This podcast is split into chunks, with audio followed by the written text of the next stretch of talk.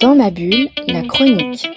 Eh ben, bonjour à tous. Aujourd'hui, ben, je vais vous parler de la grande histoire de l'écriture, de l'écriture cunéiforme aux émojis, une BD euh, écrite et dessinée par Vitaly Konstantinov. Euh, c'est paru aux éditions La Joie de lire.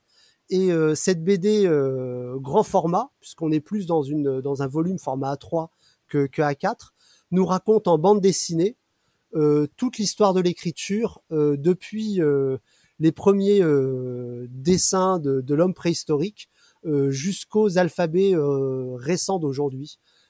tout ça dans un style très très enlevé, euh, en noir et blanc. La seule couleur présente, c'est des pointes de rouge qui font euh, euh, ressortir et un peu détonner certains, certains événements.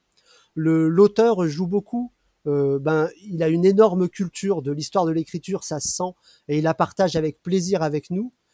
Mais il utilise aussi beaucoup d'humour pour désamorcer le côté didactique et que ça ne devienne pas juste une BD d'apprentissage sur l'histoire de l'écriture en fait. Donc euh, l'humour passe autant par les textes que par le graphisme. Euh, et, c'est un vrai plaisir du coup de découvrir euh, autant ben, l'histoire de, l'écriture, ainsi que différents extraits d'alphabet qui sont recopiés. donc on découvre ben, des, parties d'alphabet maya, d'alphabet arabe, éthiopien, arménien, russe, cyrillique du coup pour le coup.